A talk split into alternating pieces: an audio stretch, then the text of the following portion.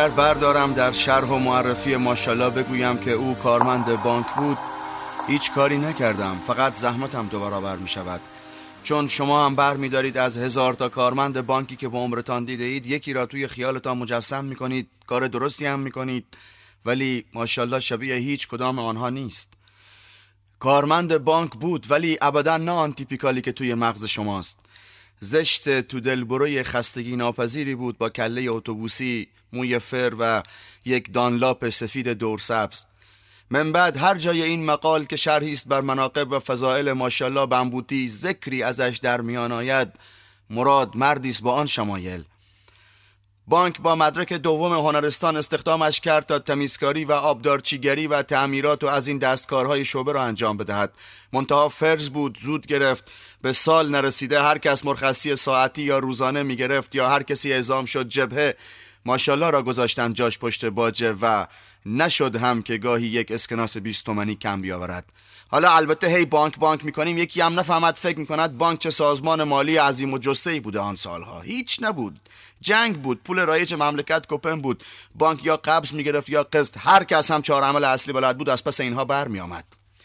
ماشی برای گذران امور خانواده عیالواری که تنها عضو نرش بود هر کاری می‌کرد. جا نمی گرفت مثل یهودی ها مدام تو معامله بود.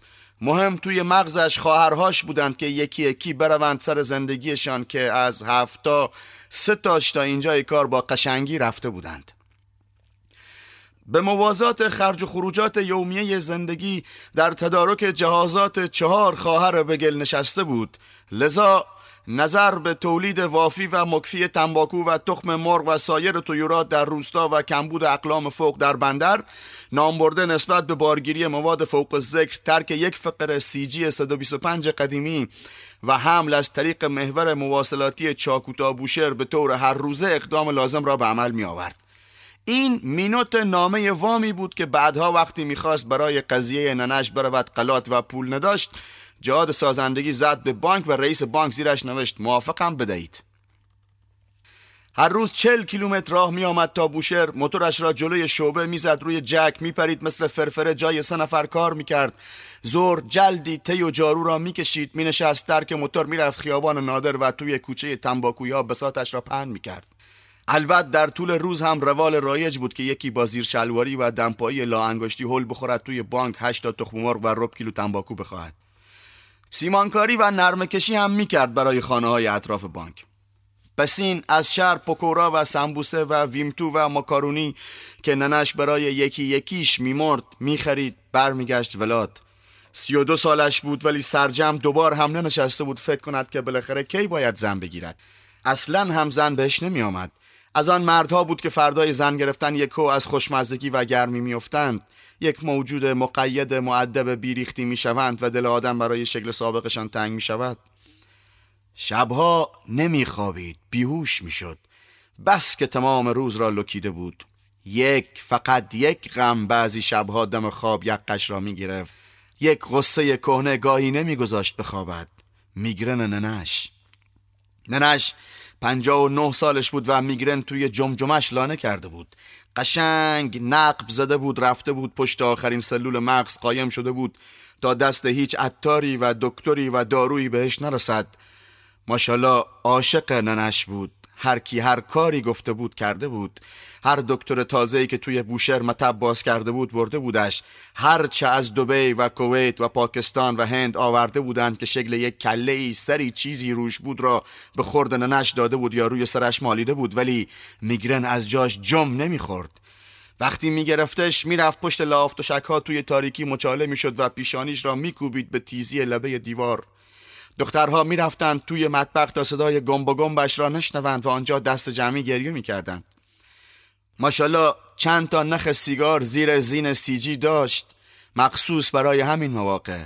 می‌رفت گوشه حیات جلوی بزها و میشها چندک می‌زد. محل هیچ کدامش نمیگذاشت و با استیل بچه بندری ها سیگار می‌کشید. یک روز توی عملیات 740 تا آدم و سی تا تانک تلفات داده بودیم. صدای رادیوی عطار کوچه تنباکویی را برداشته بود. همه گوش می‌دادند. رسید به اسیرها. اعلام کرد 107 تا هم اسیر دادیم. همه چپیدند تو دهنه عطاری که اسامی اسیرها را بشنوند. ماشالله سرش را نزدیک زغال فروش کناریش برد گفت قاسم اگه بگن دوی ننم توی داروخونه تو بغدادن از لای همش رد میشم میرم میارمش مورد دردناک زندگیش بود. یک غروبی از بوشهر برگشت موتور را شنگول زد روی استند. سه بسته ورمیشل از توی خورجین بیرون کشید و از همان توی حیات داد زد. یه مکارونی جدیدی اومده آجر جونی.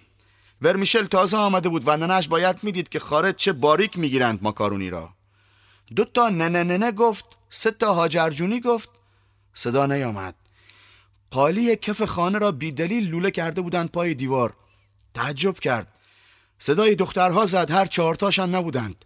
رفت توی مطبخ را ببیند که قالی لوله شده خود به خود جلوی پاش شروع کرد باز شدن. بازتر شد. پن که شد ننش آن تو بود. خفه و بی صدا. پیرزن داشت میلولید توی خودش و با دست مستاصل توی هوا مشت می‌زد. انگار سر راه گله اسب خوابیده بود و اسبها چهار نل می آمدند سم می کوبیدند روی تنش و از همه بیشتر سرش و از روش رد می شدند و او می‌خواست سمهایشان را با دست مهار کند. از پا شیهه می کشیدند بر می گشتند و دوباره قصد سرش می کردند ماشالله کل شب را تنها توی حیات نشست. ابر دنیا را گرفته بود بی که بشود باران. صبح پشت باجه اسکناس های 20 تومانی 50 تومانی را صد تا صد تا پشت هم صف می کرد صاف می کرد با حوصله کش می انداخت دور کمرشان ولی خودش نبود. خودش آواره بود توی بیمارستان ها داروخانه ها خودش آلمان بود ژاپن بود وسط قبیله های توی دهات های افریقا بود یا خارگ بود وسط یک زار سنگین یا یک هو می‌زد می‌رفت مصر میگشت دنبال سینوهه که عطار گفته بود جمجمه میشه کافته تا بخارات و دردها از توش بزنند در رفت نشست روی نوک یکی از اهرام و زل زد به گوشهای بلبلی ابوالهول. رفت تو نخ این که بیشک وقتی سر فرعون درد می‌کرده مصری ها دوا داشتن براش و حتم که شیشه دوا هم با بقیه دار و ندار و و کاسه بشقاب ها خاک شده کنار مومیاییش توی یکی از ستا هرم داشت روی هرم ها دبی سی چل می‌کرد که یک مرد اسپانیایی به اسم صداش زد. برگشت توی کالبدش که پشت باجه نشسته بود. سرش را آورد بالا تا محمد چرومی بیلرسوت سفید همیشگیش تنش آرنجش را گذاشته روی باجه و حینی که با بیسیم اسپانیایی حرف می‌زند بسته های پول را از توی ساک آدیداس سیاهی در می آورد و اشاره او می کند که باندرولشان کند. ماشالله گرفتار شمردن شد. اسکناس های چرومی بوی گازوئیل می‌دادند و کمی شوری آب. بوی گمرک بود. چرومی توی گمرک پادویی می‌کرد. ولی سر و شکلش و بر و لباسش مثل امریکایی بود. کشتی که پهلو می‌گرفتند کارهای خشکیشان را انجام می‌داد. خورد و خوراکشان دوا دکترشان جواز خروجی برگه ترددی یا برای کپتان ها شراب شیرازی بنگ و منگی و خلاصه از این کارها. ماشاءالله گفت 47 48 49 با کی حرف می‌زدی محمد چرومی فیش واریزی پر می‌کرد. رفع کوتی گفت چف آفیسر. ماشاءالله گفت 57 8 9 کجاییه 60 چرومی گفت پرو. ماشاءالله هفتاد که رسید نگه داشت. سرش را برد جلو و یواش گفت محمد سرخ پوستن؟ چرو می گفت سگن هزار تا ارد و آرمه دارن. ماشالله پا شد بهش نزدیکتر شد. ازش بپرس بینم داردوی چیزی که میگرن خوب کنه ندارن محمد.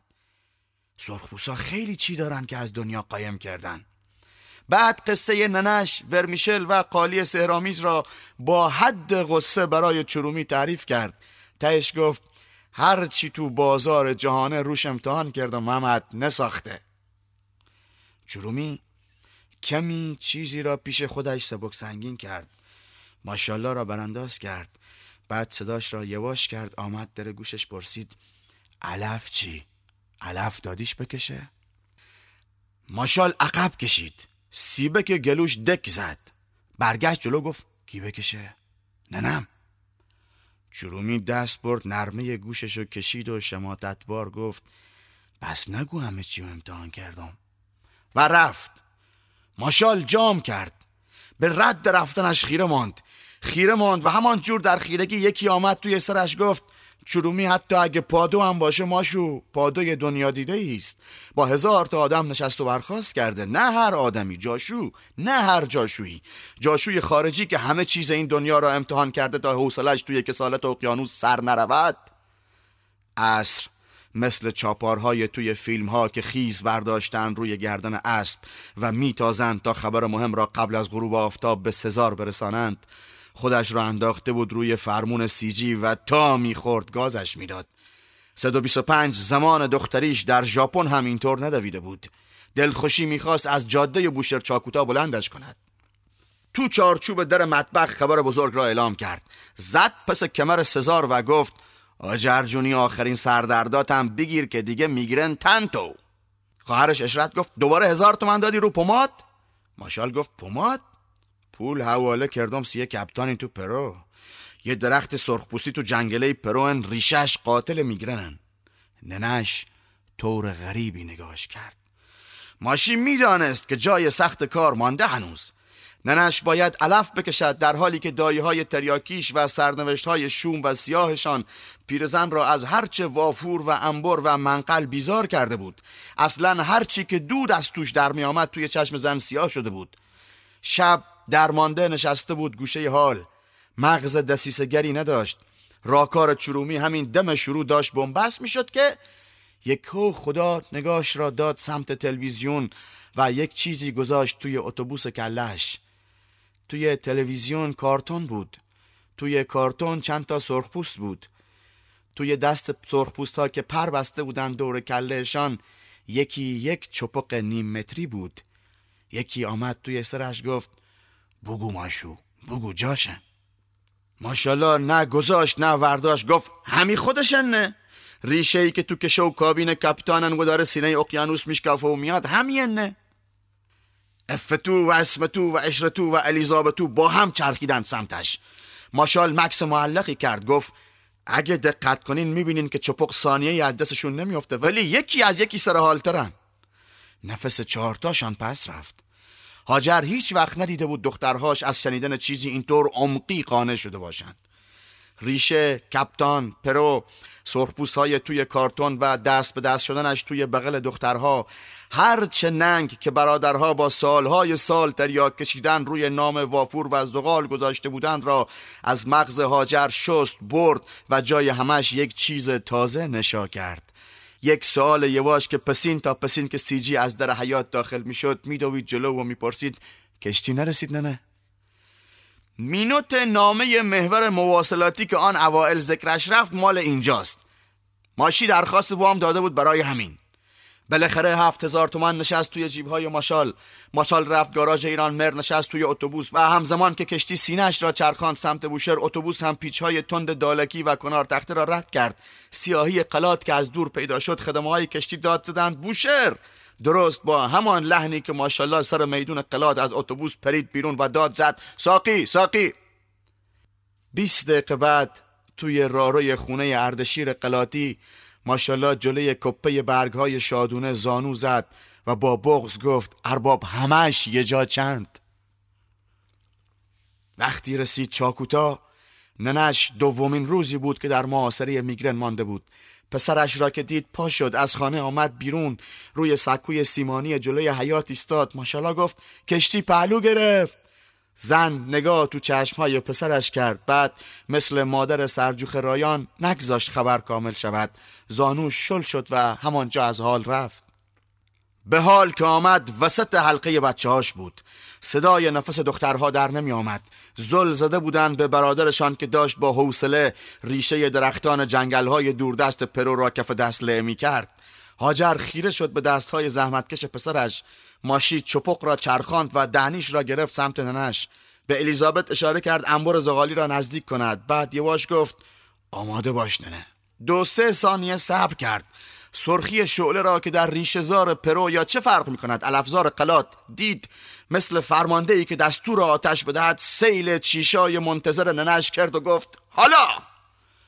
هاجر شجاعترین سرخ پوست کارتون سرخ پوست ها را یاد خودش آورد. سینهش را از هوا خالی کرد. دهنی را تا نصف داد توی حلق. بعد با هر چه زور که داشت هوا را جوری کشید توی ریه‌ش که چپق زوزه خفیفی داد. طوری که سرخپوست های بیخه جنگل های پرو یک آن با هم برگشتند لای درخت ها را نگاه کردند. ماشاءالله پلکش ایستاد. هاجر مثل برادرهای کارکشتش تا شش یاری می‌کرد نفس را پشت قفسه های سینش حبس کرد و هیچش را بیرون نداد. ماشاءالله ترس برش داشت. مثل فرمانده ای که نعره بزنه بس دیگه تیر اندازی نکنین. گفت بده بیرون ننه بده بیرون. که یک باره ابر بزرگی از لای لبهای کبود زن شروع به رویدن کرد. اتاق را پر کرد و همه را توی خودش گم کرد. لابلای ابر قلیز. هاجر آرام آرام. یک وری شد. سرش کج شد روی شانش و لبخند هرگز ندیده یواش آمد نشست بین لبهاش. چشمهاش یکی دو تا سه تا پلک شهلا خوردند و رفت. سکوت جای همه چیز را گرفت. میگرن رفت نیامد تا چهارده روز بعد. چهارده روز بعد ساعت یازده صبح اشرتو دستپاچه دوید سمت مخابرات ولاد. شماره بانکی در بوشهر را گرفت و با گریه به مرد آن طرف خط گفت که زود بیاید خانه. گفت که ننهشان از صبح دارد سرش را میکوبد توی دیوار. مرد آن طرف خط که تا کمر توی چاه گرفته خلای بانک فرو رفته بود همه چیز را ول کرد و پرید ترک موتور. وقتی رسید دخترها منقل را گیرانده بودند. چپق و ریشه را هم چیده بودند کنارش. روی پک دوم وقتی فرمانده ماشال به دودهای محبوس توی ششها دستور آزاد باش داد خانه سفید شد. خنده آمد نشست جای قبلیش. پلک ها شعلابازی هایشان را در آوردند و هاجر دوباره رفت. دخترها گریه خوشحالی کردند. آرزوی باریدن نور کردند به قبر پدر کپتان پرویی. ماشالله رفت نشست روبروی میش کنج حیات و گفت چهارده روز یه بار جاش رو سرم. ایوان نگاهش کرد. ماشال خیلی از زندگی راضی بود. اوضاع عوض شده بود. حتی می توانست با این وضع شبها جای فکر کردن به ننش و میگرن به یک دختری چیزی از فک و فامیل یا از مشتری های بانک یا کوچه تنباکویی فکر کند و یک عصر پنجشنبه ناغافل بزند کار را تمام کند. منتها شرایط آنجور که بود و خوب هم بود نماند و شروع کرد به فرق کردن. چهارده شد هشت. هشت روز بعد هاجر خودش هلک هلک با شد رفت مخابرات. شماره بانک پسرش را گرفت و گفت ننه مرغ کم گرفتم سید امروز یه پا زودتر بیو خونه. و هشت رسید به پنج و پنج شد سه تا بالاخره روی روزی یک بار ثابت ماند.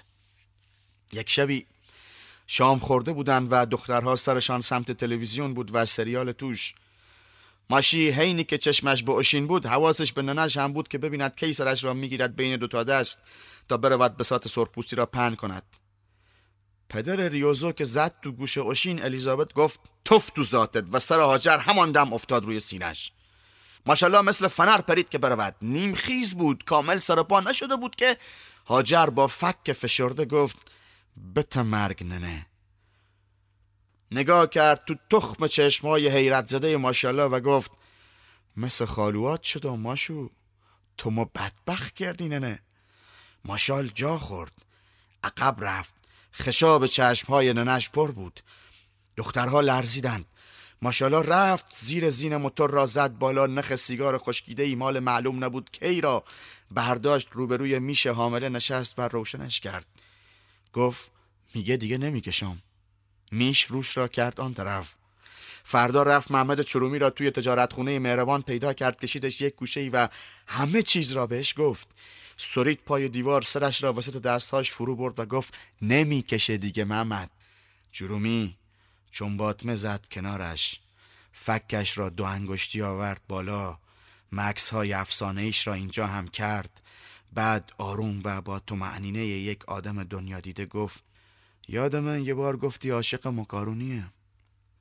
ماشالله نگاه کرد تو تخم چشمهای جرومی خودش را توی مردمه که چشمش دید. جرومی پرسید هنوزم هست؟